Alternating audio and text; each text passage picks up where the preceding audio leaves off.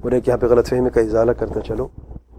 بعض لوگ یہ سمجھتے ہیں کہ اللہ تعالیٰ کے پیارے پیام علیہ وسلم کے قبر کی زیارت کو جب جاتے ہیں تو دعا مغفرت بھی طلب کرتے ہیں۔ کیونکہ اللہ تعالیٰ نے فرمایا ہے، ولو انہم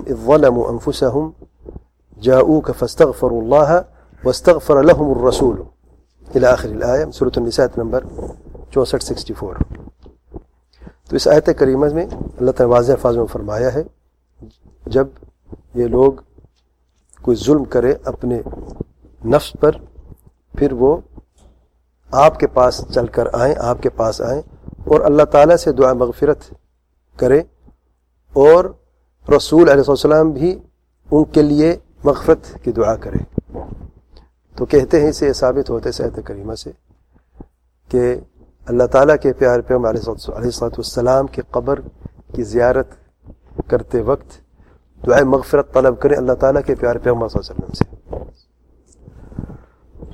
وہ یہ بہت بڑی غلط فہمی ہے، بہت بڑی جہالت ہے۔ اس کا جواب پہلی بات یہ ہے کہ مغفرت طلب کرنا دعا ہے اور دعا عبادت اور عبادت صرف اللہ تعالیٰ کا حق ہے۔ اللہ تعالیٰ نے قرآن مجید میں کئی جگہوں پر فرمایا ہے رب کو دعونی استجب لکم دوسری آیت کریمہ میں فستغفر ربکم انہو کان غفارا مغفرت کی دعا صرف اللہ تعالیٰ سے طلب کی جاتی ہے ایک اور آیت کریمہ میں وَمَا يَغْفِرُ الذُّنُوبَ إِلَّا اللَّهِ اللہ تعالیٰ کے سوا کون ہے جو گناہوں کی مغفرت بخشش کرتا ہے اور اللہ تعالیٰ کے پیارے پیام علیہ وسلم نے فرمایا الدعاء هو العبادہ جیسے کہ امام ترمی روایت کیا ہے علماء البانی نے صحیح فرمایا ہے۔ تو دعا عبادت ہے اور استغفار، طلب کرنا دعا ہے، اور اللہ صرف اللہ تعالیٰ کا حق ہے، غیر اللہ کو پکارنا یا ان سے دعا کرنا یا مغفرت کی دعا، طلب کرنا شرک ہے، جو دائر اسلام سے خارج کر دیتا پہلی بات وہ ہے دوسری بات جو شیخ صاحب یہاں پہ بیان کی ہے، بڑی پیاری بات فرماتے ہیں۔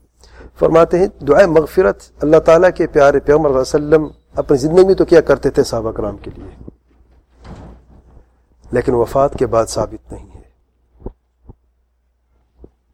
اس قرآن جیت کی اس آیت کو اگر ہم ذرا غور کریں، کس نے زیادہ سمجھا ہے؟ صحابہ کرام نے زیادہ سمجھا ہے یا ان لوگوں نے زیادہ سمجھا ہے جو اس آیت کریمہ سے یہ دلیل پکڑ رہے ہیں کہ اللہ تعالیٰ کے پیارے پیار وسلم وفات کے بعد بھی گناہوں کی مغفرت کرتے ہیں۔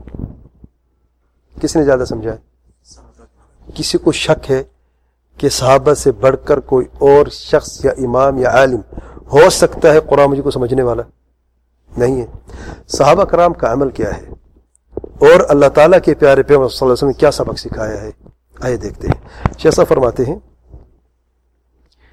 واضح دلیل سن لیں آپ واضح دلیل۔ کہ اللہ تعالیٰ کے پیارے پیغمبر وسلم اپنی زندگی میں تو دعا مغفرت کرتے تھے، وفات کے بعد نہیں کر سکتے۔ ایک دلیل تو یہاں پر اس حدیث میں لیکن اس سے زیادہ واضح دلیل صحیح بخاری میں۔ حدیث نمبر سات ہزار دو سو سترہ، سیون ٹو ون سیون۔ لمبی حدیث ہے، مختصر بیان کر دیتا ہوں۔ ایک مرتبہ اللہ تعالیٰ کے پیارے پیغمبر وسلم اپنے گھر میں تشریف لائے تو سید عائشہ کو شدید سر درد ہوا۔ تو سید عائشہ عنہ فرماتی ہیں، اے میرے سر میں شدید درد ہے وار تو اللہ تعالیٰ کے پیارے پیغمبر صلی اللہ علیہ وسلم نے فرمایا، یہ شاہد ہے، سنیں۔ ذاکی لوکان و انا حی فاستغفر لکی الى آخر الحدیث۔ یعنی اے عائشہ، تم یہ کہہ رہے ہو کہ میں سر کے درد کی وجہ سے ہلاک ہو جاؤں گی۔ یعنی اگر تو وفات پا جاتی ہے اور میں زندہ ہوتا یعنی زندگی زندگی اگر آپ وفات پا جاتی ہیں تو میں تمہارے دعائیں مغفرت کروں گا۔ اور پھر غسل کفن وغیرہ الاخر الحدیث سب۔ تو دعائیں مغفرت آپ کے لیے کروں۔ یعنی وفات کے بعد اگر میں آپ سے پہلے وفات پا, پا جاتا ہوں تب تو آپ آپ کی دعائیں مغفرت نہیں کر سکتا۔